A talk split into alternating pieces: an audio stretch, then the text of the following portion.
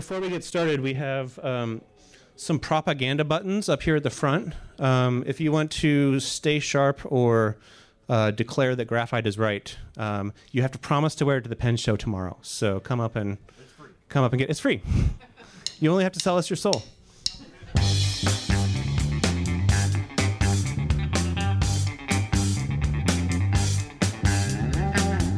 Hello, and welcome to episode 135 of the Erasable Podcast. Woo! So, I'm sure that we're all a lot taller than you thought we were, and like much Tim more is taller than I thought he was. Looking. Or shorter. Yeah. Yeah. So, for anyone that doesn't know who we are, I'm Johnny, I'm Tim. And I'm Andy. and We're the guys we guys. just met last night, yeah. Yeah. which is This really funny. When I got in from the airport from Johnson City, Tennessee, where I'm from, that was the first time at BWI that all three of us had been in the same place at the same time. So that was a really fun, fun moment. I was barely awake, and they were standing there with smiles and coffee, and uh, it, was, a great way to Coffee was important. to important. unite. Yeah, yeah. Should we do just some quick introductions about our uh, background of pencils and in life? Yeah, sure. Tim? So my name is Tim Wasem, and I am a teacher. So I, I live in East Tennessee, and I teach 11th grade English, and I've been teaching for about seven years now. And I got connected with these guys because I had a very short-lived but beloved blog. Uh, the beloved was added by me, not by anybody else. Uh, but I had a, a very short, short-lived blog, and I was uh, really enjoying listening to the Pen Addict and other uh, stationery blog or podcasts, and reached out to these guys because they were the first two that came to my mind, uh, talking about pencils, and said we haven't started a pencil podcast, or like somebody needs to start a pencil podcast, and so let's do this.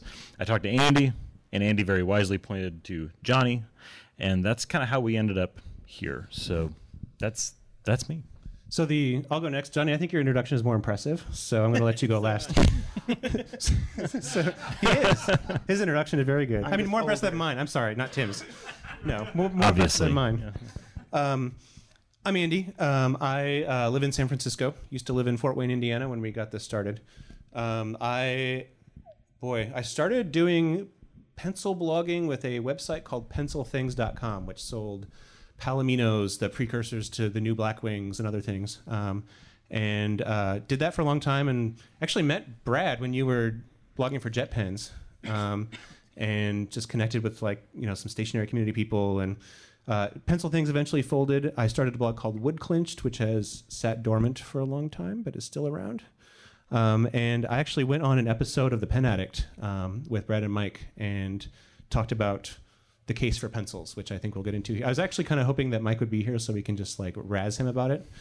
well, that's why I contacted yeah. you. No, I remember. No, you're, on, you're on that. And I was like, Yeah. I was like, So, uh, it, like, I was on it. It was amazing, so much fun. It was thrilling, and and Tim started messaging me and was echoing what was in my head, yeah. which was, what if there was a podcast about pencils? And I was like, I bet we could do like 15 episodes, and then we're done. So uh, we started doing that, sort of with Brad's blessing. Um, sort of. he didn't have a he didn't have a choice. Um, so we uh, so we started the Erasable podcast. That was six years ago. Uh, 135 episodes later, uh, Tim and I started talking, and we realized that we needed the original pencil blogger on board, who is Johnny Gamber. you're making me sound old. Yeah. So, because you are. Yeah. So I'm Johnny. I'm the local one. I live in Roland Park with my children, and um, I started a pencil blog in 2005 when I was working on my doctorate and sort of like trying to stay sane and do something that's not homework for a little while. And um, I never actually know Gary since like 2004 because of uh, was it 02? Um, but we had just met yesterday. So, um, yeah, like uh, Andy, and, sorry, Andy and Tim had messaged me and they're like, "Do you want to be on this podcast?" I'm like, "Dudes, I'm a terrible public speaker. Like, I suck at it. I have a Baltimore accent." And they're like, "No, no, you'll be all right." So, um, we talked one night on Google Hangouts, right? Yeah. And we had video on, and I was like, "Oh, that's what they look like." And I assumed Tim was my age, but he's not. He just he doesn't sound like very young, and he were he was in his 20s. He's got a lot of gray hair. It wasn't the gray hair; it was that you're not stupid. Andy's real young though. Yeah.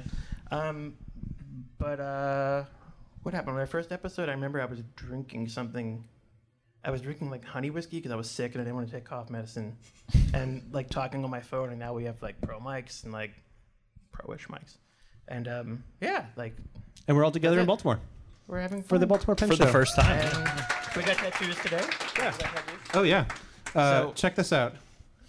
So one of the It's an things we unflattering picture. one of the things we promised ourselves if we ever met in person five six years ago with if we, if we ever meet we're going to get tattoos and I was like that's never going to happen so sure let's, Sure, I'll let's just promise say that that. yeah so here we are um, we all got uh, uh, versions of the same design uh, which is a pencil that is drawing itself um, there's a, uh designer who I used to work with um, who designed it for a poster, and it's a it's a pencil drawing itself. And there's a quote that's often often misattributed to Marshall McLuhan um, that says, "We shape our tools, and in turn, they shape us."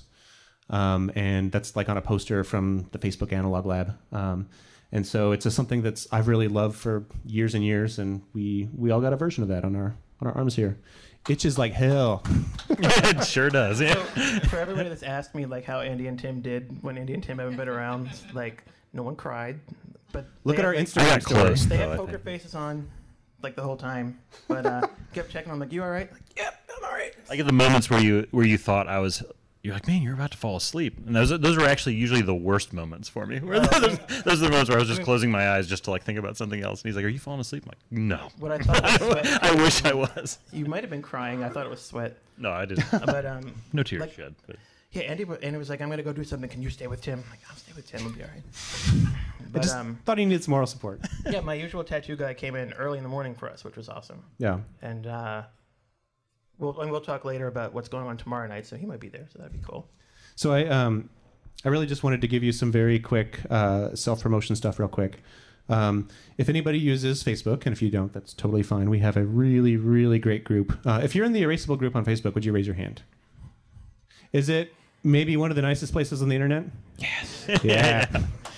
we try really hard to do that. Um, Dr. Hans Noodleman, who is sitting here in the front row, raise your hand, please. He is one of our, our fellow mods. Um, we also have a Patreon. Um, if anybody is interested, we put out some uh, some swag. We have some um, some bonus content, uh, audio content. We have some things. Um, please join us on Patreon. We have a Um, custom playlist every month. custom playlist and a newsletter. It's really great. Um, we have a zine, which is kind of a passion project of mine. Twice a year, we put out Plumbago magazine, um, which is um, yeah, fiction, poetry, illustrations, art. I think Ana, you've contributed to every every issue. Oh, you missed one? Well, uh, Gary has been. Yeah, Gary's been in the issue twice. So, uh, yay, Plumbago! um, that comes out uh, you, if you go to plumbago.xyz. It's kind of hard to read up here. Um, you can sign up for the mailing list and find out when it comes out. And of course, we're super, super thrilled to be here. So, thank you all. Thank you, Corinne, who's sitting in the back, uh, for inviting us. Uh, she's organizing this thing. Baltimore. Thank you. Johnny has a good Baltimore accent. I sometimes can't avoid my Baltimore accent. Um, does anybody want to talk about like the main topic? And we'll talk about a few things first, but just kind of set the tone for it. I can do it. okay, I'm actually real interested to know um, who here does not like pencils. Does not like wooden pencils. Oh come on! Some of you didn't you just come to hate watch this? Okay. so um, yeah, so biggest thing we're doing here is just to come to a pen show and make the case for wood case, um, case for pencils. We, um, I love pens. I mostly love like you know consumer fountain pens. I know a lot of people will get booed, but we all love ourselves a Big, Bic Cristal. Um, but um, but yeah, there's there's the first time I attended the San Francisco Pen Show, it was just like really interesting to see how many people just like didn't give a shit about pencils. And that's fine. Um, but we are here and we're going to try to make you give a shit about pencils. And I'm glad that we have a friendly crowd. So this will be quick. Um, And I, I feel like of the Yeah. three of us, I m- maybe am the most like fountain pen Yeah. conscious, or that's where I started because that's where I started, and then just kind of was lured in. Started from the bottom, now you're here. Yes. no, but I I discovered fountain pens while I was just first starting out as a teacher. So I was teaching eighth grade English and was desperately looking for little ways to make my day better as I was dealing with with preteens. And uh, and I discovered fountain pens, which I had had one very previously, but um, and then found different blogs and found the community and sort of like dove in just like completely head first, and then have made kind of a transition since then. Because I think when my first when my blog, which was, was called the Writing Arsenal, that was almost all fountain pens until I Yeah. met you guys. Nice. And then it got good. And, and then it got good. Then Actually- came the good part, the part where it shut down forever. I actually found Ana the Well Appointed Desk blog once by looking for I think it was Varsity the um, disposable fountain pens, which I really love and come in really great colors. So that's how I first discovered your blog. Yeah. All right. So first, we're going to do uh, a couple of little segments, um, and this is something we call tools of the trade, um, and we basically just kind of talk through some of the media that we're consuming. Originally, it was we were talking about like the things that we were drinking, um, and uh, we just didn't want everybody to think we were like just always drinking. Also, So- it just got boring because it was like, I'm Yeah. drinking seltzer LaCroix- water. I'm lime drinking seltzer water. I'm drinking seltzer Yeah. water. I started lying. I'm like, I'm having an old fashioned. I'm sitting there with like some coffee. So briefly, we're going to kind of run through some of the media that we're consuming um, and uh, what we're writing with today. So, um, Johnny, do you want to start? So normally I would list some um, pretentious books, but since we last podcast, I've been doing nothing but cleaning. So uh, my first tool of the trade has been two boxes of magic erasers, because not like not those Not the little co- rubber ones, like Not the Kohinoor ones. Mr. Clean, because my children have screwed up the walls, and like magic erasers are magic. They're really cool.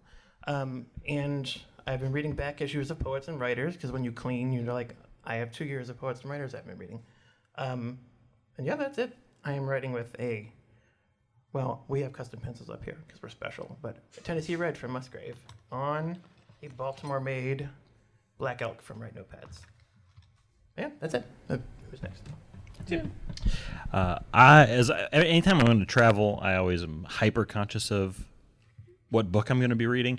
And this time, I made a special effort, like a really strenuous effort, to only pick one because I'm the kind of person who ends up traveling with like five books for absolutely no reason because I've read zero since I've been here.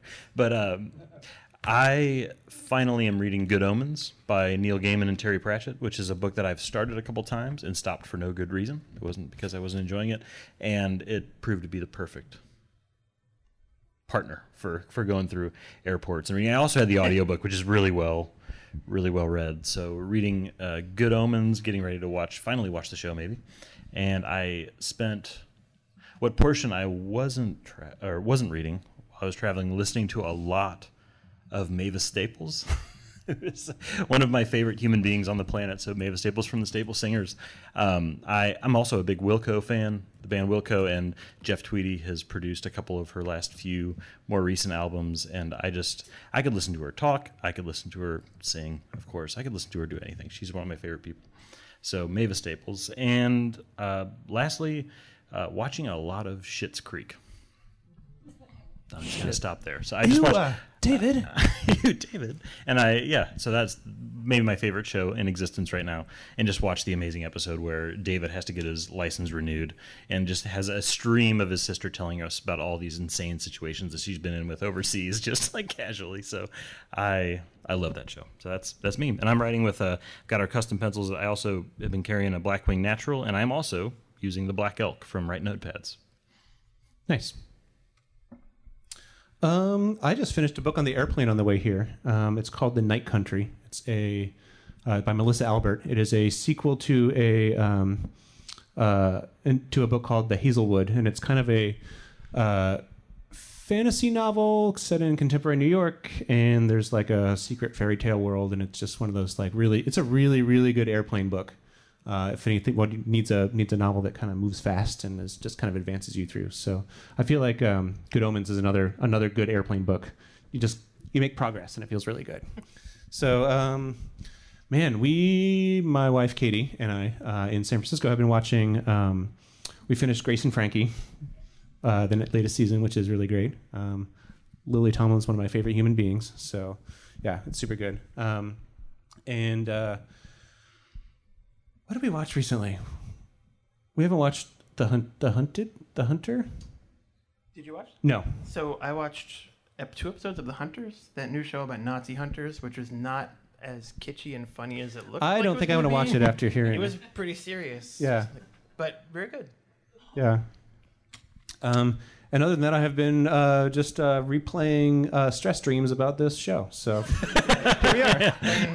And tattoo stress and dream. tattoos. Oh, I'm on a loop. Yeah. the tattoo stress dreams were a little rough because I just went. Eh, it, to me, it did not hurt as much as I expected it to, which isn't to say it didn't hurt.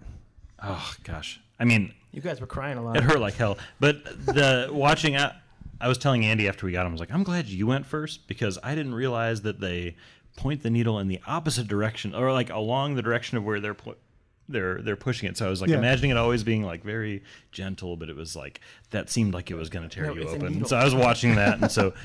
I waited until after. I was like, just so you know, this is what it looked like. And so it was, is I didn't have the benefit of blindly looking in the other direction and just imagining that it was all fine. I was, I, I knew exactly what was happening on the other side. So. Plus, Our tattoo guy told me ahead of time that he was going to put them on the um, the bed they use for people that are scared.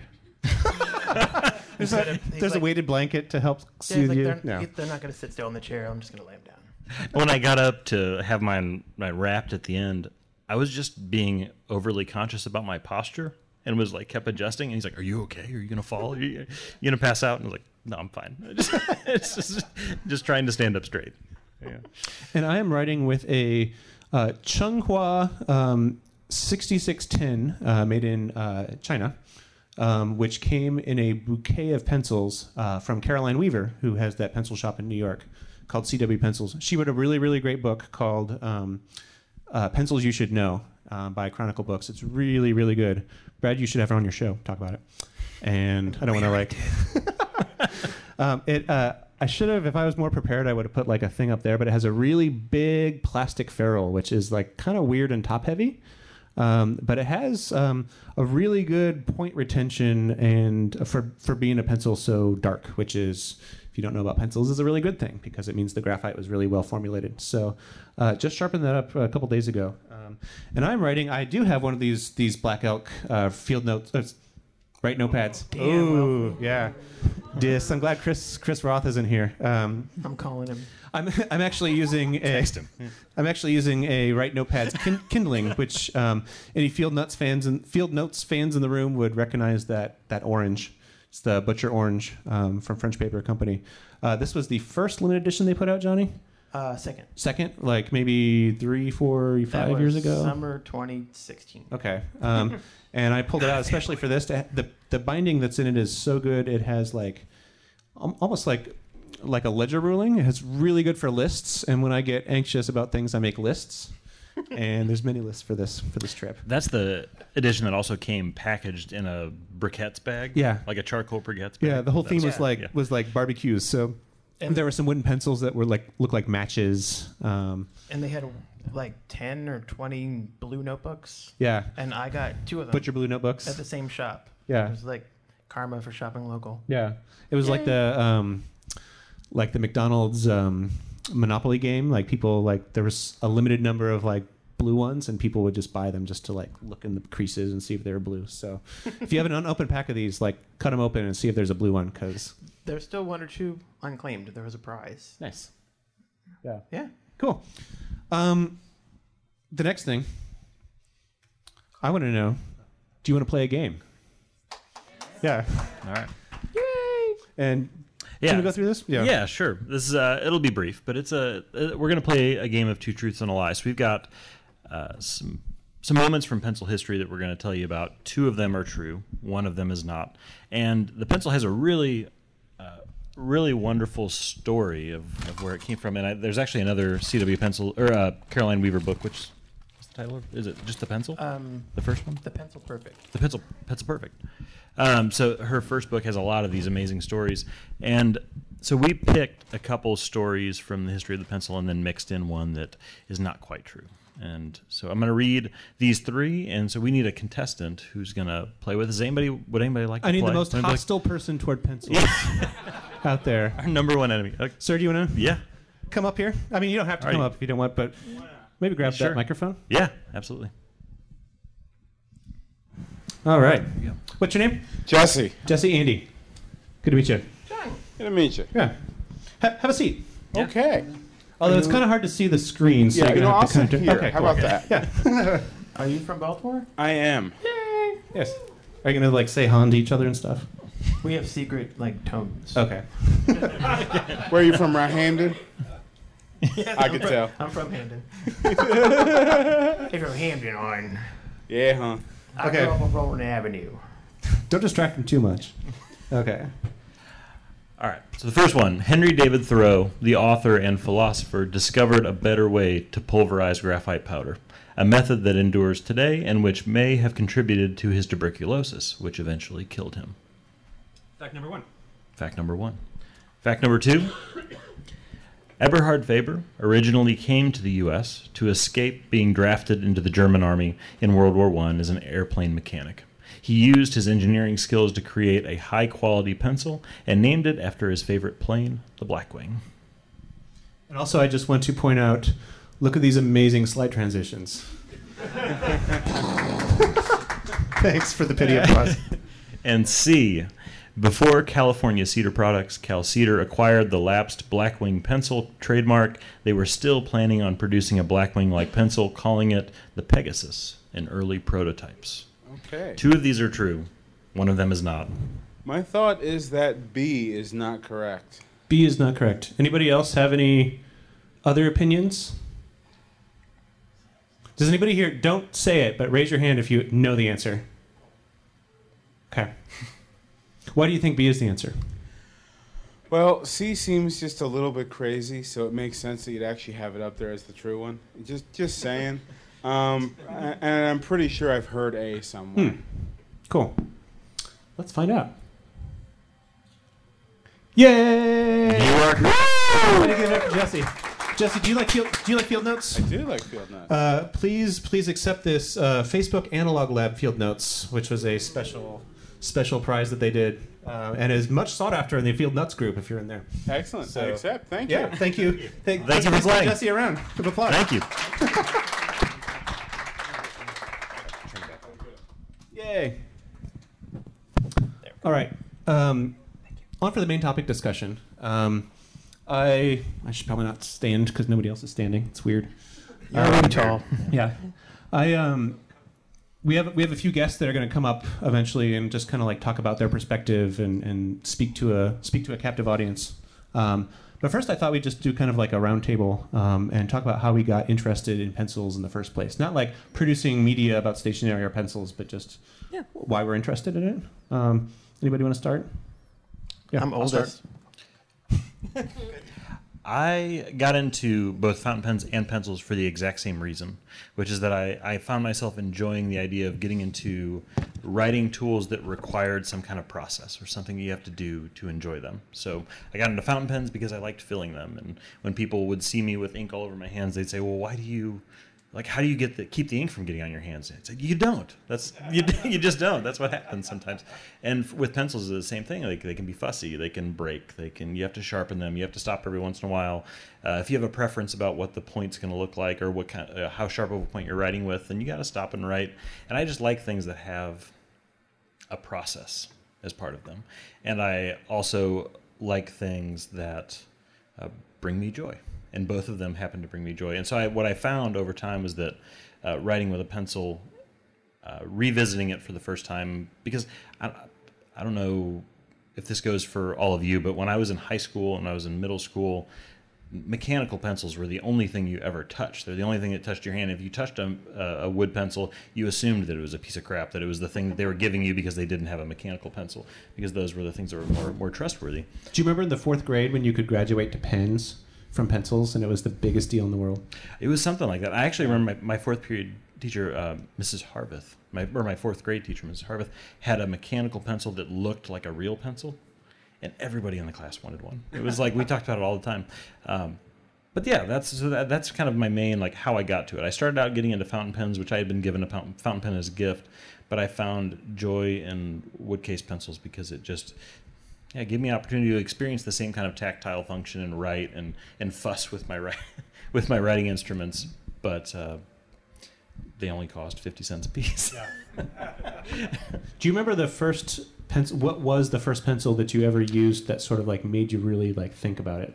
I was at my church, and was picking up my son from the nursery, and there was a pencil cup, and I saw a, a round Ticonderoga, which I'd never seen before because I I was with it enough to notice just the differences in body types and stuff, and I found a round Ticonderoga and immediately jumped on Instagram or Twitter or something like that, and was reaching out to you guys and was like, "Have you ever seen these?" And I wish we weren't friends at the time, so it's like picking their brains, and they're like, "I think this," you know, they're giving me what little information they could, and so that was that was the first one, and so I went about trying to find some more of these round Ticonderogas because I liked having a round pencil, and that was when you two pointed me to the Laddie.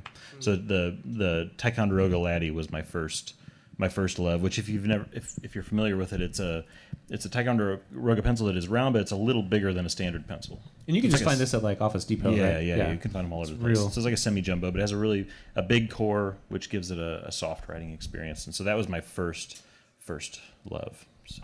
Nice. You guys. I should go. um, anybody here in their uh, early mid 30s, maybe late 30s, and ever used a Yikes pencil? Do you remember those? Yeah, Sh- quality pencil, but so cool. We actually um, somebody somebody left a comment on a blog post I wrote about Yikes pencils and. Uh, found the, the name of the guy who like worked on the ad campaign for Yikes pencils, uh, and we're gonna eventually get him on the show. Uh, he was like tickled that somebody like 25 years later was like, "Hey, can you tell us all about this ad campaign you worked on? This marketing branding campaign?" It was uh, it was an extruded. Yeah, Jesse. On, on that uh, same timeline, has anyone, do you all remember grip sticks? Yeah. Oh, Oh, my yeah. God. Grip sticks. Yeah. So uh, yeah. So bright bright colors. For anybody who doesn't know a Yikes pencil, it is bright bright colored um, extruded wood. So it's wood that's mixed with like a like compressed sawdust and like plastic and really bright colors. The core is different. The wood is a different color than the paint, and they always have like crazy erasers on them and some different shapes and was marketed to kids and the commercials that would come on was like some kid like in his room with like a skateboard or whatever because of the 90s big hair um, and his dad walks in um, like with a tie and he's just like a nerd. He's like do your homework! And he gives him like this uh, like this yellow boring pencil and the kid like like throws it and uh, the, the the mirror in the bedroom uh, the kid in the mirror hands the real kid out a yikes pencil and it's like use one of these. It's like not for nerds. I'm paraphrasing here. He throws his Super Nintendo yeah. controller aside and starts. But I was like, Mom, I need right. a Yikes pencil. So got a Yikes pencil, and yeah, I had no idea if it was good at the time. It wasn't, but um, I really loved it. So uh, love pencils. I put them down for years and years. Um, I got really into green pens. Um, there's a there's a blogger named Mike Hagan who loves a green ink pen, and he and I almost started a green ink pen blog. it was really bad. It was titled Green with Pen V. Mm. It was Blah. yeah. We didn't we didn't get started on that, um, and uh, and so we um, so I picked up pens for a long time, and finally I worked at my first career level job. I worked at a small nonprofit, and I was the operations manager, and I found myself I found myself like taking making lists, and I would write something, and I was like, oh, I'd erase that, write something else, and oh, I'd erase that just with a pencil that I found, and it was really nice. And it was a um, I think it was a really old Mirado Black Warrior, like pre Papermate, um, and I was like, this is this is really like um, it's round and it's small and it's really dark, but it has a really good point. Um, and then I started going online and just like looking at pencils, and I ran across pencilthings.com, and which is going out of business.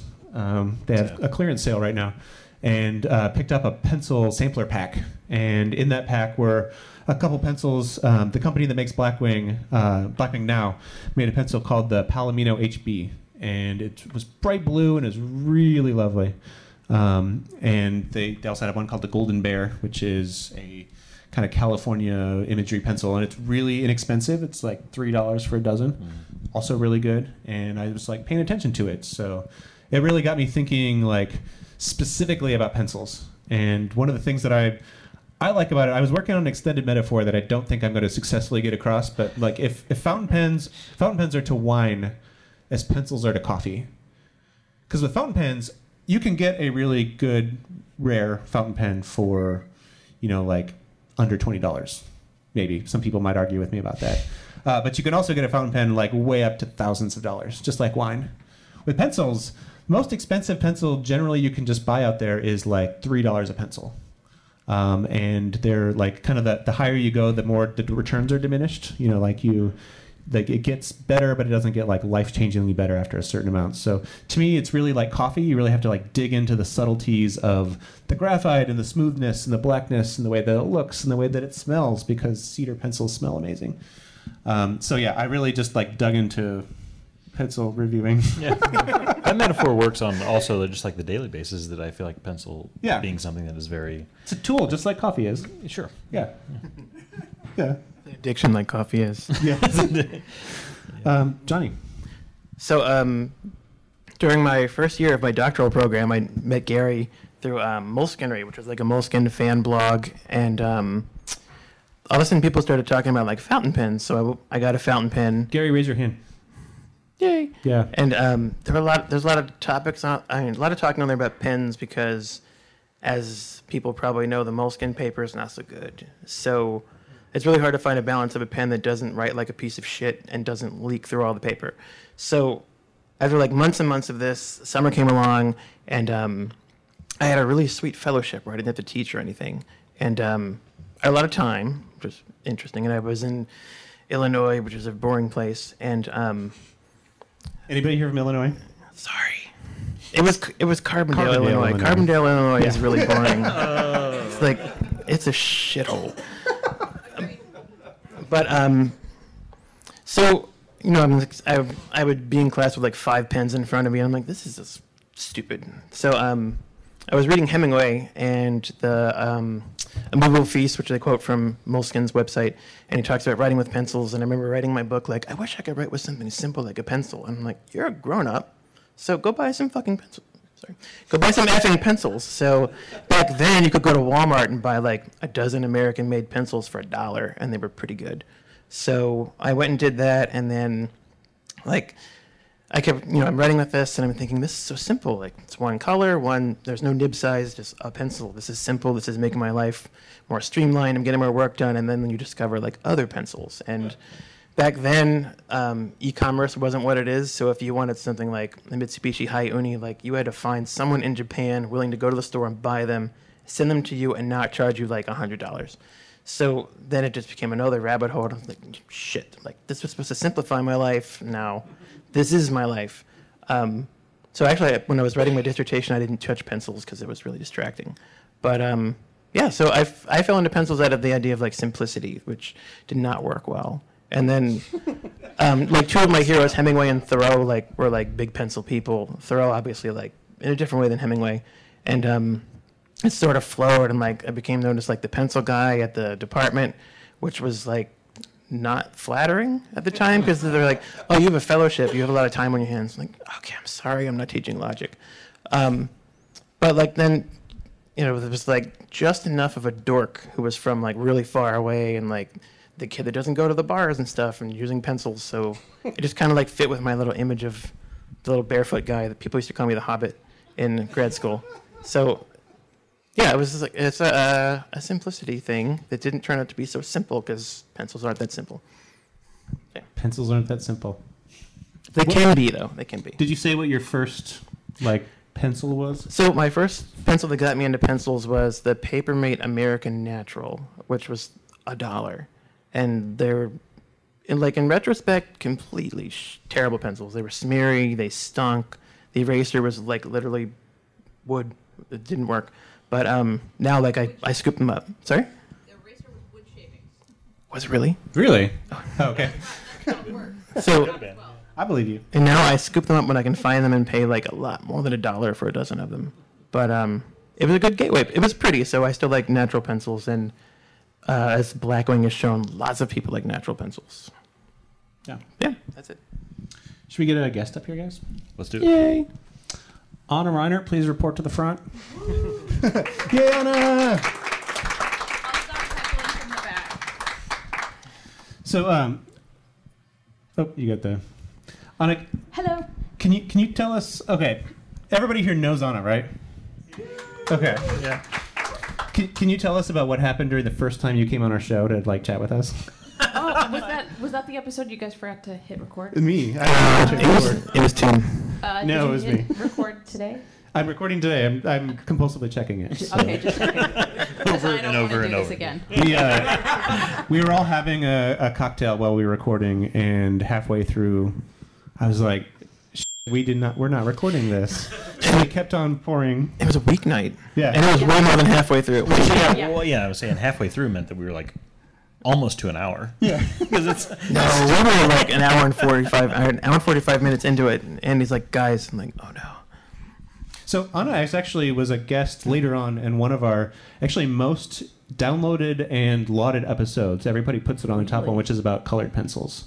Cool. yeah. I didn't know that. Yeah. Oh, we did not tell you that. Um, it's uh, and it's something that like we're the three of us are mostly like writer writer types, and you bring a very very valuable perspective, which is artists. Thank you. And I feel like pencils hold a separate place in artists' hearts, and I would love to know your your sort of like pencil story, and if it involves art. My pencil story. Well, it's probably. I mean, very much like all of the other stationery things. Like, I fell in love with like any like back to school. Like anytime I could like go through the department at you know whatever big box or Target because I would get new supplies.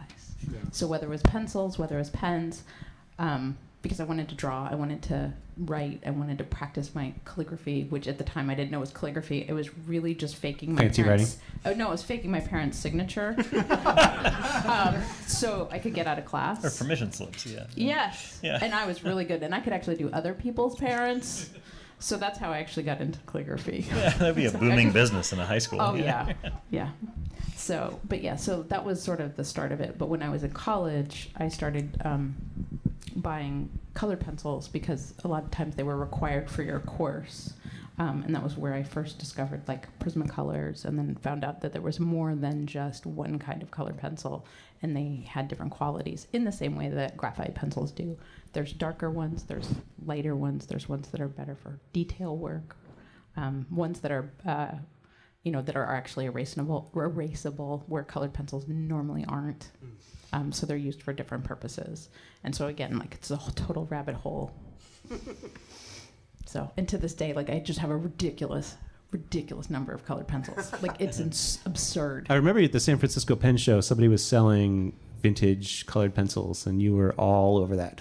by the box. Yeah. like it was, uh, yeah, because everybody needs 12 lemon yellow colored pencils, right? Of course. Obviously. Well, they changed stuff, and they're like, it's a little different. It's not made in America anymore. Oh. So you were just forward thinking. Oh, totally. And like I'm, I now have like to this day, Prismacolor is the one that I tend to like favor. I just like them better than other ones for no real logical reason, um, except that I think that's where I started. Um, but they have passed through so many different hands, corporately speaking. So it's like you know the ones that were made in you know originally made in the U.S. You know as turquoise Prismacolors, and then they just became uh, Faber Castell, and then they were. I mean, they, they've gone through everybody. Everybody's touched them. Sanford had them for a while, um, and then like you can see, like some say they were made in Mexico, some say they were made in China. Now they don't say anything, but I'll tell you the truth: they're made in China. By the way, there are three American pencil companies left in the world. There's Musgrave Pencil in Tennessee. There's uh, General Pencil in New Jersey, and what's the other one? The Moon. Um, Moo- J.R.R. J.R.R. Moon. Moon. I don't know much about them. Somewhere in Tennessee. Yeah. I actually found like boxes of vintage J.R. Moon that I used to sell on my shop, not knowing like that they were super super rare because I just found like full boxes. So I would do like assortments on my little shop. And I did any of you buy any? I don't remember who No. bought them. Like a few people were like, "Holy crap!" uh, yeah, I'll take two packs of those. Yeah. Because I was selling them for like three bucks. Like here's six Sure, pencils yeah. for three dollars. Found them at an antique mall. I was like, these are awesome. Yeah, I'll take all of them. Also, like hearing you talk about the colored pencils and those little tweaks and those little changes that happen is one of the things that I think is universal between fountain pens and and, and pencils is that the, the materials can be exactly the same, but slight little differences in how they're manufactured can totally change the whole writing mm-hmm. experience. Like with where you get something that is suddenly just a little bit off center when it comes to a pencil, right? Or you get something that is just not as cleanly machined or something and I'm also describing a neurosis that I have, right? I'm describing a really complicated problem in which I notice problems that don't exist constantly. But I, but I, I think some of them are true, and I think that's that's one of the fun parts of getting into this is is oh. learning those little the little minutia.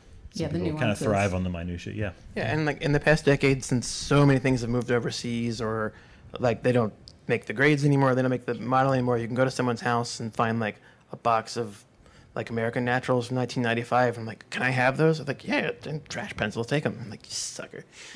but like our tattoo guy this morning, You just had, saved me six bucks on eBay. he had uh, the whole set of Faber-Castell color, um, Faber-Castell, uh, Prismacolor colored pencils, and they were all the old American made ones, and they like, did not look the same. Score.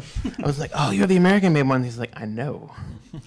Uh, Tina, uh, um, Koyama. just- yes, Koyama just emailed me the other day that she got an entire box of the Prismacolors. It's like a 48, maybe 60 set that came in a gold box, and she's like, "I want to know what, like, why is this a special edition?" And I'm like, "Cause it comes in a gold box."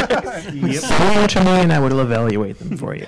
I actually have the exact same box, so I like took it out and we're looking at it, and she's like, "Are there different colors in it?" And I'm like, "No." Hmm. Yeah, we, we, we both like went through the whole process of trying to figure out like, is there some difference to them? But no. There's a spellcaster with them. So, Ana, if you were if you were talking to people who were into many many different colors of inks and and fountain pens, and they grind their grind their nibs, no pun intended, and they are really into fountain pens, uh, what would you say to them to get them to pick up a wooden pencil and just like think about it? Funny you should ask. I made a list. Really? I did. oh, how convenient. Um, so, uh, in I'm going to speak in pen terms. Uh, pencils have an extended cap off. Thank you. Thank you. I don't understand what you just said. no, I do. Um, you can grind your own nib anytime you want. Oh. Pun intended. totally. Um, then a little, little bit more seriously, there are um, non-fading options, unlike fountain pen ink, which most of it fades. Uh, that's called graphite. Um, and if you want some that may possibly fade on you, they're called colored pencils. And by the way, a lot of people don't realize this, but a pencil is often more permanent than ink. It is uh, archival quality. the The big thing is, is like obviously with friction, it will rub off. So if you have sheets of paper that is um, in pencil and not touching other things or not being moved, uh, that will last forever because that is a.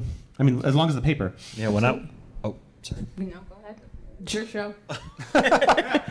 When I was in college, I worked for an ar- the archives in our at our college, and one of my jobs was to transcribe the letters from the founder of our school, and so it was letters to his wife when he was traveling, and letters back to you know professors there. And I and I noticed later, I kind of like went back and looked at them that a lot of them were in pencil, and the ones that were harder to read were the ones that were in some sort of ink or whatever, because I mean these were letters that would have been written in sometime around like the 1870s or the 1880s. Yes. So that brings me to point number four, which is pencils are allowed in museums and in library special collections. Ooh. They will take your pen away. Yeah. Built-in VIP badges. Nice. nice. We need to make Um, a pencil called the VIP. My point number five. Uh, they're available in a variety of shapes, like hex, semi-hex, round. Uh, lots of finishes: natural, dipped, all the lacquers. You can get them in sparkle if you want. Um, and those those also have colors. You know, red, yellow, natural. Yeah. Um, and sizes from the jumbo down to the bridge pencil. Bridge pencil, of course, is the really, really thin pencils that I think, I think you you, you like folded them into a card deck, right? When you were playing bridge, when you're done. Something I never Yeah. have figured out because it's also about the same size as a stenographer's pencil, and I Yeah. don't know why. Like, why did stenographers need super skinny pencils? I think Oh, it was a- in the rings. It was a gender thing. Yeah, because Yeah. because ladies have you know thin Yeah. hands, yeah. and that's Mhm. the About the size of a chopstick. for her. yeah, yeah. Um, pencils also come with awesome accessories like erasers, uh, sharpeners, point protectors, and cases. That makes me think about the fact that with pencils, sharpeners are maybe more important than the pencils themselves. Because I remember discovering good sharpeners for the first time, and once you have a sharpener that actually does a good job, then it just it makes every pe- pencil a little bit better. And so uh, when figuring out classroom friendly sharpeners for the first time. These kind of crank sharpeners that put a super long point on it, or even just sharpeners that were made with any sort of thought that they would even be used to sharpen pencils. Because a lot of the kind of uh, the stuff that's given away for free, it's like you can just imagine those Break the companies. plastic chassis. Yeah, yeah, just doing it because there's like we need to sell a pencil sharpener. It doesn't have to sharpen a pencil, but we just need to sell a pencil sharpener. If anybody needs a good sharpener recommendation, check out the new Blackwing one stage long point sharpener that's on the Blackwing website. Um, Brad, have you tried one of these? Not yet. Okay, they're really, really good. I have one if anybody wants to try one. It has a, a concave point, which is Ooh, sweet. really I cool. haven't tried one yet. Yeah, I, I have one. We can play with it later. Right on. Yeah. My Tennessee Red. I mean, Hell it's- yeah! It's yeah, more. yeah. Go Vols. um, the number seven. Uh, pencils are cheaper than pens, but you mentioned that already. um, it's easier to get graphite off your hands than it is ink. Proof positive. I still have ink on my hands from earlier today. And as a lefty, this can kind of be important. Yeah, here we go. it's the lefty salute. Um, let's see. Number nine. Uh, some pencils are are erasable. Mentioned that earlier, and We need like a bell to ring every time somebody says erasable. Ding, ding. it's money in your pocket, right? Yeah, we we get paid for every the word mention of the word It's like erasable. Sesame Street. And my very last one, because I did decide that it needed to be a list of 10, Yeah. um, is that because OCD, it just had to be done, um, is that pencils do not actually have to be wood cased. Yeah. I like graphite sticks. I like colored pencil sticks. I like. Check I out the new like mechanical Rhodia pencils. mechanical pencils at the Van Damn, they're Ness booth. hot. Yeah. Yeah. So yeah, there's my list. Uh, can we give Ana a round of applause for preparing more than I did? Yes. Yeah. Um, anything else that you want to chat about? Do you have Do you have any recommendations of pencils, like graphite pencils, for everybody to pick up? The Tennessee, the Musgrave Tennessee Red, Yeah. it is amazing. So Like, so this pencil is made out of red cedar. Usually they're made out of incense cedar or some other wood. Uh, they smell super good. And Ma- the, the reason being that the, the the red cedar was not as uh, easy to grow and Yeah. replace, right? So they, that was originally ten, American pencils were made out of uh, red cedar, but they were phased out because it was so much easier to regrow Oh, incense. It, it was gone. Like that's why they, It they were out in. Tennessee because that's where the wood was, and they were Well, like, now I don't want to use it because I'm gone." just deforesting Tennessee. Yeah. well, it's all growing back. Thanks, and then Yeah, that's good. They, they they'll found just ruining my home. kudzu. Yeah. there was a good replacement They're a species renewable like resource. in abundance out west. Um, our latest episode of um, the Erasable podcast features um, the folks Nicole and Tim Delger who are uh, helping Musgrave, which is this really, really, really old um, American heritage pencil company with like kind of just an, like a really old website, kind of kitschy, just kind of rebrand and become become quote unquote cool again, and they're doing a really good job. So it looks so good, and Yeah. I've always, always wanted to go and visit there. And I actually lived and went to school in Tennessee, so Oh. like I have like, yeah, Field Yeah. trip. go, that's great. Yeah. Yeah, that was that interview, and if, if if you haven't listened to it, that was one of my that is one of my favorite things we've done because it was getting to talk to somebody who's doing is kind of in a dream situation within the pencil world, like, and they're doing a really good job, and you can tell they really care, and it was it was fun to hear them talk about. In episode 106, Musgrave. we had Henry Hewlin, who is the um, president of Musgrave Pencil. The first time he's ever been on a uh, podcast, or maybe even heard of a podcast. I, and I, yeah, yeah, and go ahead. the, the Delgers made that possible. They drove Yeah. out with a microphone and helped him out and explained what a podcast is and what he had to do and gave him the questions and it was great. Yeah. It was like he'd done it 50 times. Yeah. Maybe he had and we just didn't know. Ana, thank you so much. Thank you. Do you have anything else you want to add before where people can find you on the internet? Uh, wellappointeddesk.com. Woohoo! Thank you.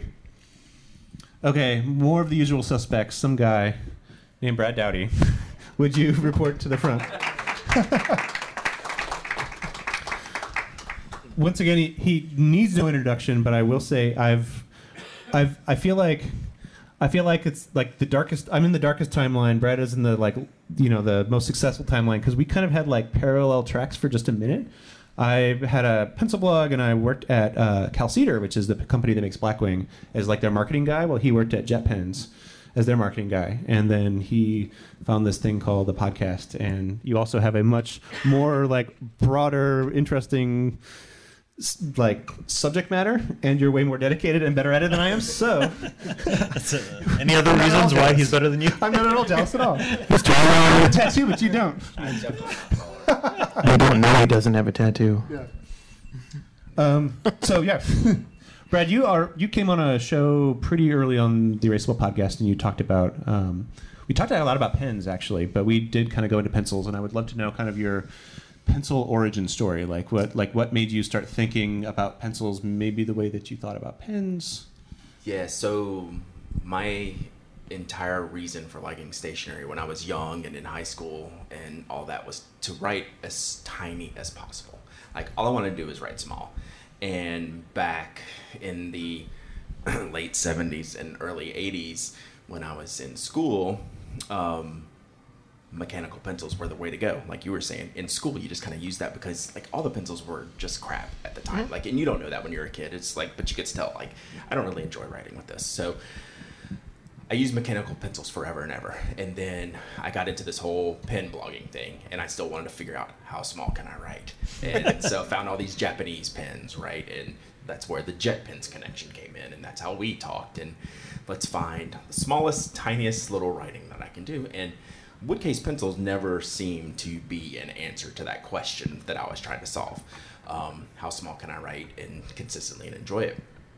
and then you start talking with friends who have a lot of experience in that and you start figuring out what other things are out there and you find out that pencils can actually be nice not just you know the school pencils that you would use back in the day and the first pencil that when I was doing this like as a job and doing this for like the pen addict that I found was the Tombow Mono 100.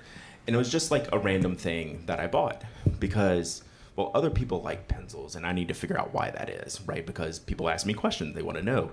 You know, they know about pens. Well, what do you know about pencils and can we, you know, do something with that? So when I got that pencil in and realized how soft and smooth and consistent this is, it like changed what I thought about what a woodcase pencil could be.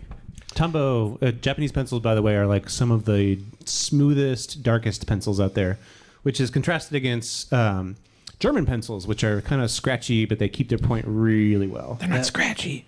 That They are scratchy. that brings up I, one thing economically that that just reminded me of is that one fascinating thing about pencils where you're talking about the mono 100 and it sounds like something that's going to cost a ton of money but it's mm-hmm. not something that costs a ton of money that the jump between like in fountain pen terms like if you're jumping from a a like knockoff Chinese fountain pen to a Yeah. Nakaya, mm-hmm. like that big jump. In pencils, that's a jump of like maybe two dollars and fifty cents Yeah. or something for which it doesn't last as long, obviously. Yeah, but, I it's was just I was still scared to try it in the beginning because Mm-hmm. it's a jump. It's still I- like even though like I've bought plenty of expensive pens, you go, wow, that pencil's two fifty.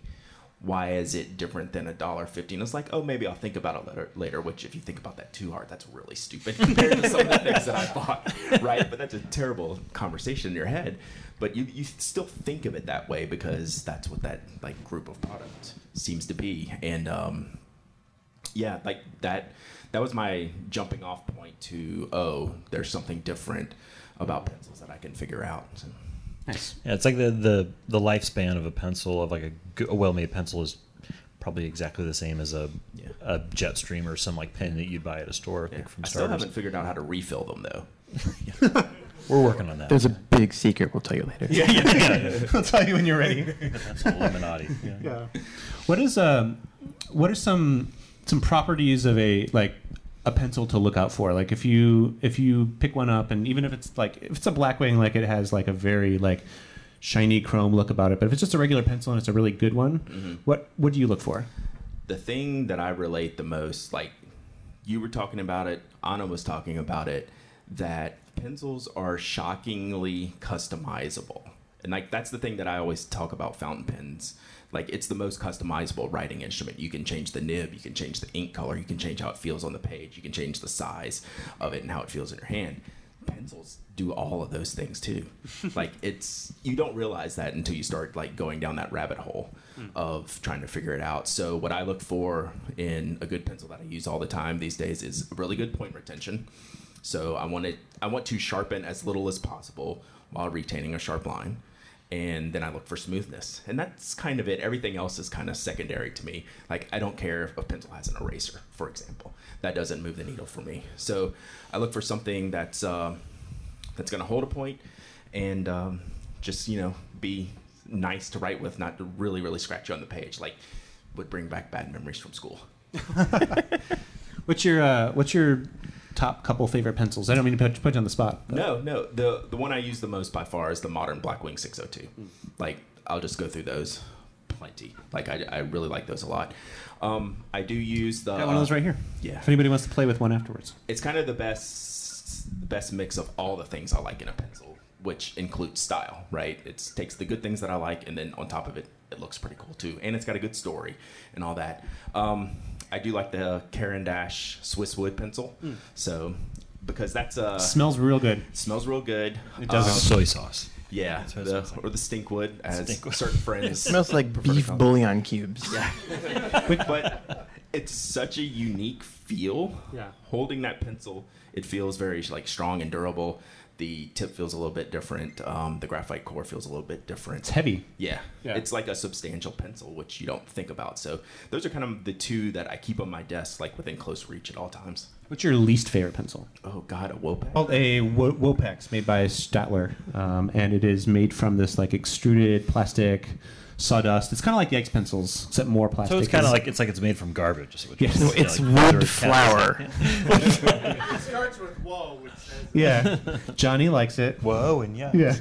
You have to use a special sharpener for it because you will break your fancy sharpener. I can use any sharpener with mine. Yeah. But it's an acquired The, skill. on, the only Wopex take some item was esters. given to me by Johnny. Hi, Johnny Gamber. Mhm. Yeah. Um, any other questions for, for Mr. Brad Dowdy? What's your favorite pencil sharpener? Since you talk about Oh yeah. small writing, like I'm assuming you want some like super point action. Yeah, so the one that lives on my desk is the the Mitsubishi, the KH20, I think is the model. Um, it's got a really nice long point that it'll put on the pencil, and then the second one's probably the classroom friendly. So, follow up question: Mhm. Can you sharpen with a knife? I can, I can. I've I got cannot. pictures of it. I keep on my desk. I keep a little box of shavings and an Opinel knife there if I ever get in the mood to just do that. It's very meditative. Like Yeah. all of this stuff is like all of these things like this little particularness that you can do with those things and that's one of those things that i keep handy for mm-hmm. when i want to just chill out for a minute and sharpen a pencil with a knife And man, if you're sitting down to write, that's there's no better way to just kind of ease into things. Just to mm-hmm. sit there and be like, I'm going to take 30 seconds, make sure my pencil's right, or sharpen a, sharpen a few of them. Yep. Do Uh, you want to tell them about John Steinbeck's ritual? Yeah, John Steinbeck, uh, who we we talk about a lot on this podcast because it's kind of a a pencil hero. We we, kind of we used to have a segment where we talk about people who are writers and artists who are have showed a lot of love for the pencil. And Steinbeck was one of the originals, and he would the story as the story goes is that he would start every writing session with 24 perfectly sharpened pencils that he would sharpen with at the time what would have been a really expensive electric sharpener.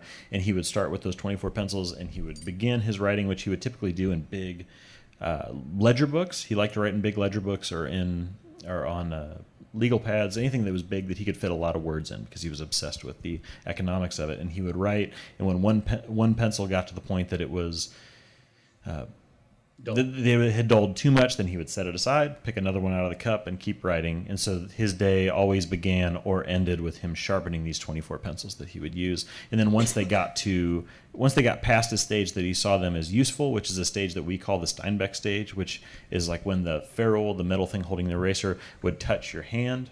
Once it gets to that point, then he would cast them off to his children, and those would be the pencils that his children would use to draw and write. Um, yeah. Yeah. Brad, anything else you want to chat about? um i just want to say i'm super proud of all you guys Aw. like this is a you. really great thing You're our podcast daddy. oh no Like praise from Caesar. it, it, you wouldn't be here if you weren't good at what you did. So, like, I, I appreciate y'all, and I appreciate y'all being part of this community. No one would have listened to it for us to practice if it wasn't for you. Thank you. So thank you for coming up. Everybody give Brad Dowdy. And uh, can tell people, I mean, I know most of these people know, but you tell Yeah. them about Yeah, Nock or about. Yeah, I'm at penaddict.com. You can find me there, and I make pen cases at nock.co. I'm and he's at the Baltimore tomorrow. Pen Show. If anybody wants to meet him. If anyone wants to meet him And he just right now, his if you're listening to pencils this all two the weeks from time. now, then So uh, we do have a uh, good friend of ours who uh, many of you may not know. Um, Dade Scolardi, would you please come to the front? Yay! Dade is a bona fide pencil expert. Pencil expert. I think I'm in the wrong spot. Nope, you are in the right spot. um, I think you want to flip up the switch. There you go. Yep. Um, can you start by just giving us a little bit background about what, who you are in pencils? How about I do um, Toot your own horn. how about I do a pencil origin story, kind of like you all three did, because that's what really brought me, I think, to this community and to blogging and podcasting. Um, I remember in grade school, the first good pencil I ever used was an Eberhard Faber Principal pencil. I remember this because I stole a box from the supply closet. um, people were using those uh, Bic uh, mechanical pencils, you know, the black ones with the different colored clips. And those were good enough, but if you. Sometimes they were finicky, so if you were to drop them or tap them a lot, the, the lead inside would break, uh, and then you were stuck clicking and clicking and clicking. So that was my first love. Um, I did have Yikes pencils. In fact, I went on some uh, late night eBay binge once and bought quite a few. I just heard my wife over there sigh.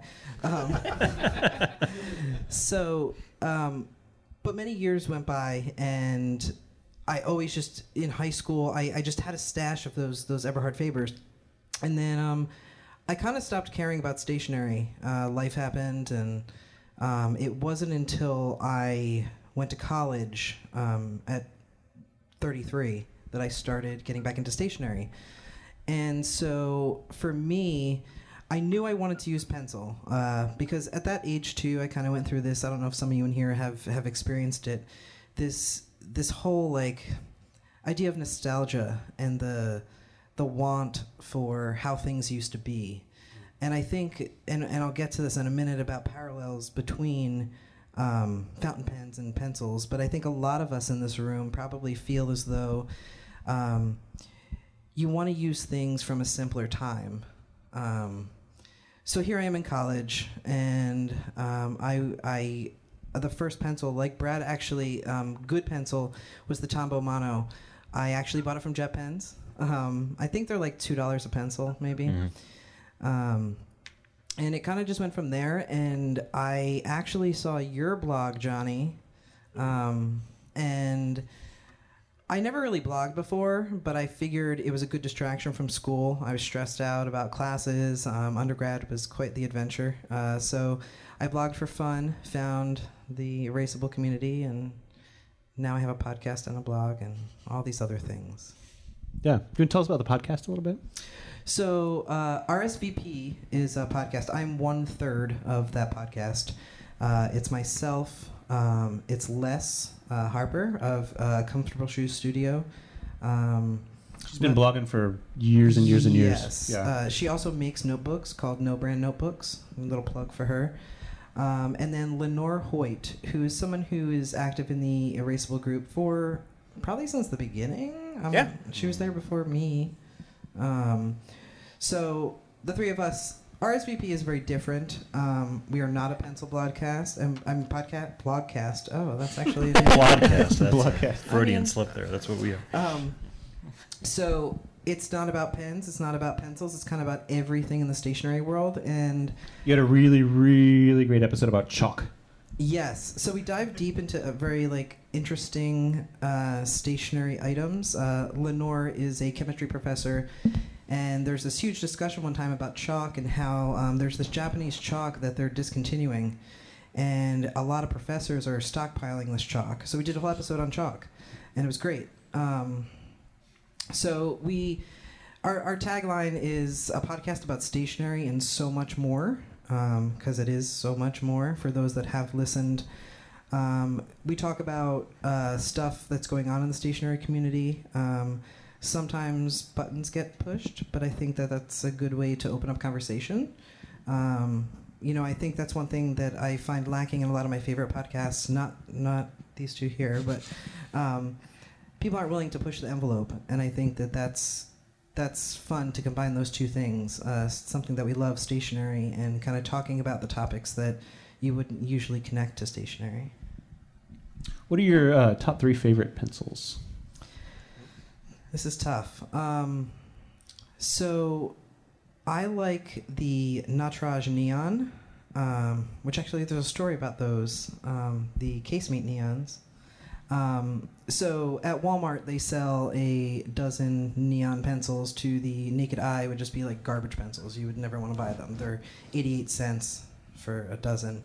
But they're actually made by Nataraj. Um, my guess is that they're seconds. Um, but they are pretty much exact, and the only differences are the fact that there are mistakes on the Walmart ones. But they write the same, um, and they're always the good. I, in fact, whenever I send stuff to people, I throw in a dozen because I think I'm up to six gross now. Is that true, Gina? yeah, they are. They are. I have a whole shelf in my office, and it's just something fun that I. It's a conversation starter, and I think it's a good way to.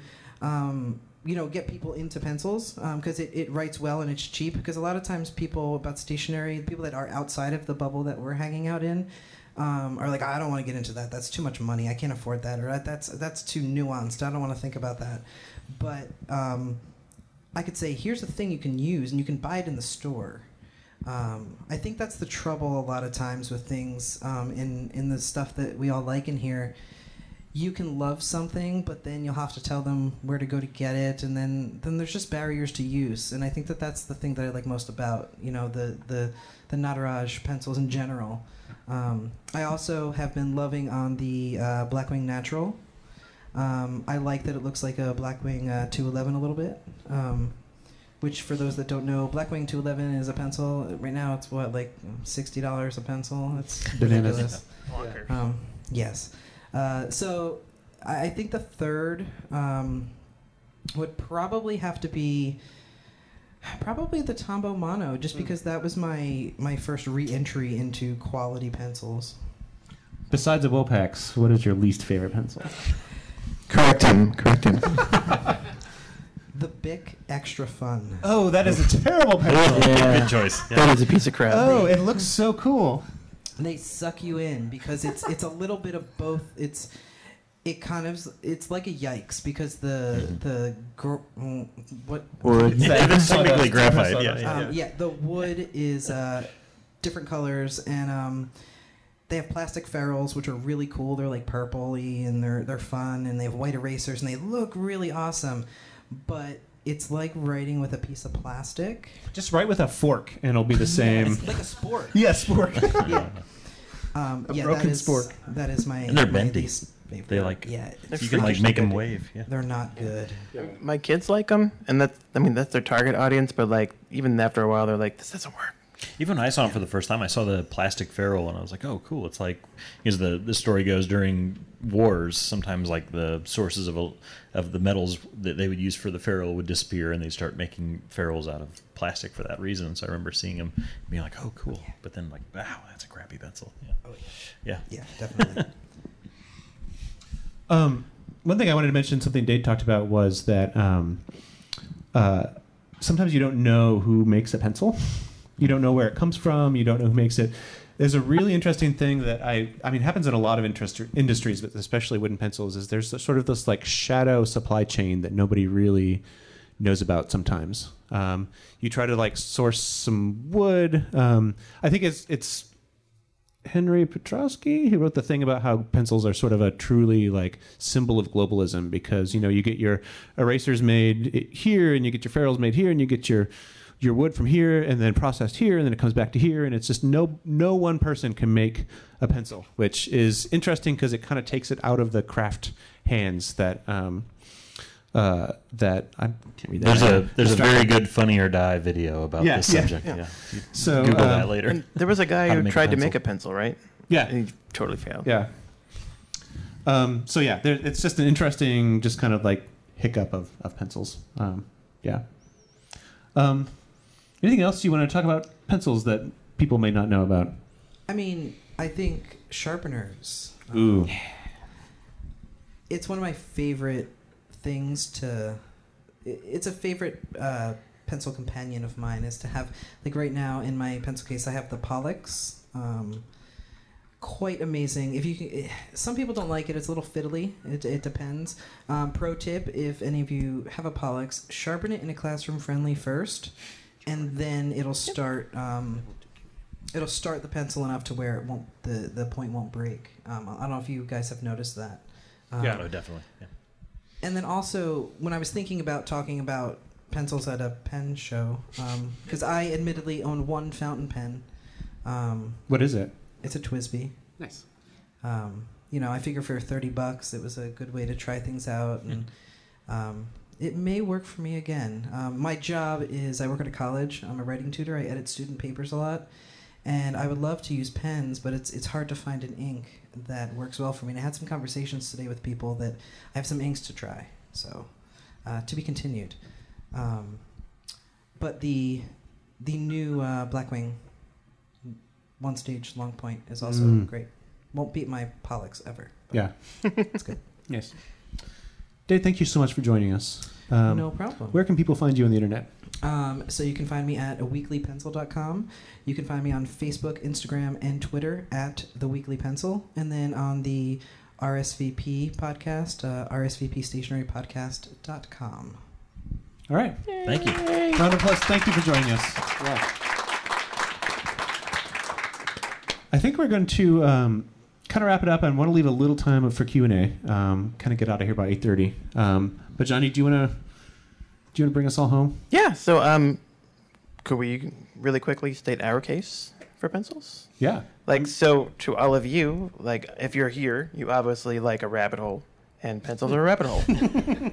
and I mean, it can get really expensive. Like, I have maybe 120 pencil sharpeners. they weren't I'm staying with him at his apartment. I can verify. First time in his apartment. five of Every those. surface has Yeah. a sharpener on it. It's incredible. Yeah, I mean, you, Even you can have a lot of Yeah. fun with it, and do the opposite of what I did. It's not that simple. My my big case for pencils is the very tactile feel. Like something I think same thing with fountain pens. Honestly, like you really really feel the paper and the writing underneath. And some paper that's a little bit more toothy. If you ever you picked up a Baron Fig uh, notebook, their paper is very toothy, and you can feel it underneath your pencil. Uh, it's just like one one step of level of abstraction away from like writing on cave walls with charred sticks, right? So I'm, I mean, a few levels of abstraction away from that. Yeah, it's all carbon. to be fair.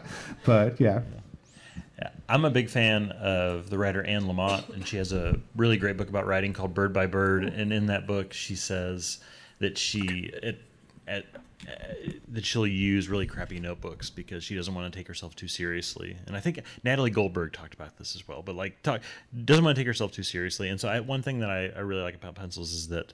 Um, it make you can you can find something that you really love, but you can also find something that you're totally okay with losing track of, or something you can throw in your pocket and not worry about. And so I really love uh, pencils for the fact that they can be just totally joyous and all those tactile reasons we talked about earlier, in the the process that I enjoy. Uh, but simplicity, I think, is the word that I really enjoy about them. yeah. Yeah, and even the worst pencil in the world writes, which I don't think can be The said world's for the worst fountain pen. Wopex, yeah. Um, should we do like? Does anybody have any questions? I would love to do a quick Q and A. Um, if you don't, that's totally fine because we kind of covered every single thing you could think of. But uh, Ask an eraser question. You can ask whatever question you want. Okay, you've already talked a lot about sharpeners, but I'm going to ask a two part question. Uh, number one, what is your favorite helical type sharpener, which I see you've got one sitting there on the table? And number two, are there any electric sharpeners that you would recommend? It's a great question. So, um, I have two favorite crank sharpeners. One is this, which is the um, classroom friendly sharpener, and apparently exists in different iterations under same different brands, and they're made in the same factory. But um, the downside is it leaves bite marks on your pencils, which you know, if, you know, if you're putting a really expensive pencil on there, you're like, it just messed my pencil up. So um, there's another one I have made by a, a Chinese company called Deli that looks like a shrunken plastic version of this. Spelled D A H L E. This is D E L I. So if you go looking for a deli But there are sharpener, Dahle sharpeners too, aren't there? yeah, Yeah. Okay. Sorry. the um, the bad. deli sharpener will return like meat slicers, so it's really hard to find online. So you you need the number, which I don't remember, um, but it makes a similar point to this, but no bite marks, which is awesome. And um, I don't have any electric sharpeners I've ever actually been able to get to work right. So uh, my wife is a high school principal, and they have like a line of electric sharpeners I've given them. Where I've just given up on them, like take it. They think I'm very generous. Yeah. Tim.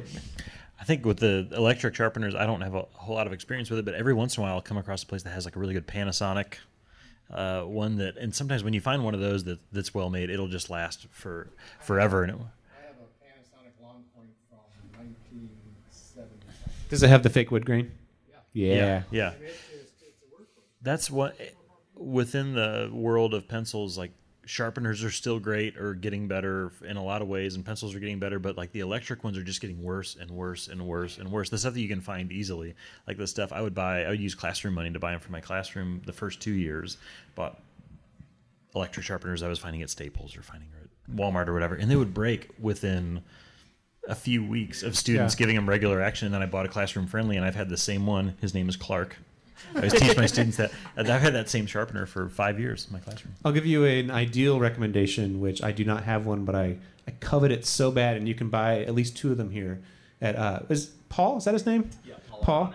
Um, he has uh, these sharpeners called El Casco sharpeners, and they are gold and they're gleaming. And as David Rees once said, uh, they cost more than uh, his uh, some cars that he has owned. so uh, Paul's selling them. He restored them. They're really good price. Um, if you want a really good point that like is kind of concave, like some of the really good sharpeners out there, that's a good one. Yeah. Yeah. And I think my, I guess I didn't say my favorite, but I'm right along with Johnny, except that I, I really like the Mitsubishi Uni sharpener. Mm. Um, it's it's a similar to the classroom friendly crank sharpener, but it doesn't put those bite marks in it as well, like the deli you were talking about. And it also kind of looks like an alien when you're looking at it face on. Which so is even I better. Enjoy that. One more question. Anybody? Oh. Dr. Hans. So I, I have a question for the three of you about the afterlife. Oh no. Good. I've been waiting for My this. philosophy degree is going to pay off. If you're if you were to be reincarnated as a Blackwing Special Edition, what would be your paint scheme, your number, you, what kind of core would you have, what color ferrule and, and, and eraser? I feel like Johnny's already thought about this. I, I have thought about this a lot. So, my number would be the 1817 for the year Thoreau was born. I would be round and not even sanded. It would be like holding a log with a silver ferrule, a pink eraser, and like the biggest, fattest core that can fit into a normal pencil without it breaking. But like, they would also come in boxes of 144 because why not? So it'd be the. Uh, I'm gonna go with the Blackwing 1908 because I'm a Cubs fan, and uh, I, I'm a really big baseball fan. I think it would be really awesome to see a Blackwing that was made. Uh, or it could be the Blackwing 2016 when they won the World Series. If you hadn't heard about that, but uh, and and I think the thing that would be the distinguishing uh, factor is that you would get a set of 12 there'd be blue with a red eraser or maybe white with blue pinstripes but they've kind of already done that and then the core would be a mixture of all the different cores and different pencils to represent the ups and downs of being a cubs fan i think uh, because I, I, I, I resonate with that a lot just in I thought you were going to say there's no core human. in there. there's no core I have Johnny. no idea. um, my favorite number is 32 uh, for a really dumb reason, which was that. Does anybody remember a game called Cannon Fodder on your PC or your Mac back in the day? You adjusted the power, the powder, which was the power, and you adjusted the, the pitch. And for some reason, I always, always, always hit the other cannon the first try with the pitch of 32, and that was my number that I've liked since then. that's amazing Yeah. that's Black amazingly 32. specific Um, yeah, what would it look like? Yeah. Um, God, I have no idea Like, what it would look it like. would be shaped like a cannon barrel. yeah, cannon barrel. Um, a no. multicolored eraser that looks really- like fire coming yeah. out of it. I Are you listening, Blackwing? yeah. I have no clue. I think it would be. I I'm lived in San Francisco for five years. I really still am in love with the city. Um, I think it would be international orange, which is the color of the Golden Gate Bridge. Um, I don't know about the core. Probably probably like a like a two B, like a natural natural core. Yeah. All right. Um, thank you all so much for coming. Um, yeah, that was an amazing question. yeah. Um, Johnny, do you want to do you want to kind of finish up and talk us out? Yeah.